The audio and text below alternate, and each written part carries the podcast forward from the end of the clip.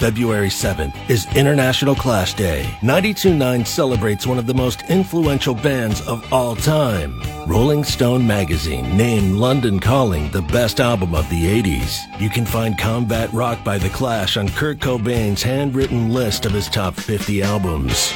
Rock the Casbah was the very first rock video that starred an armadillo.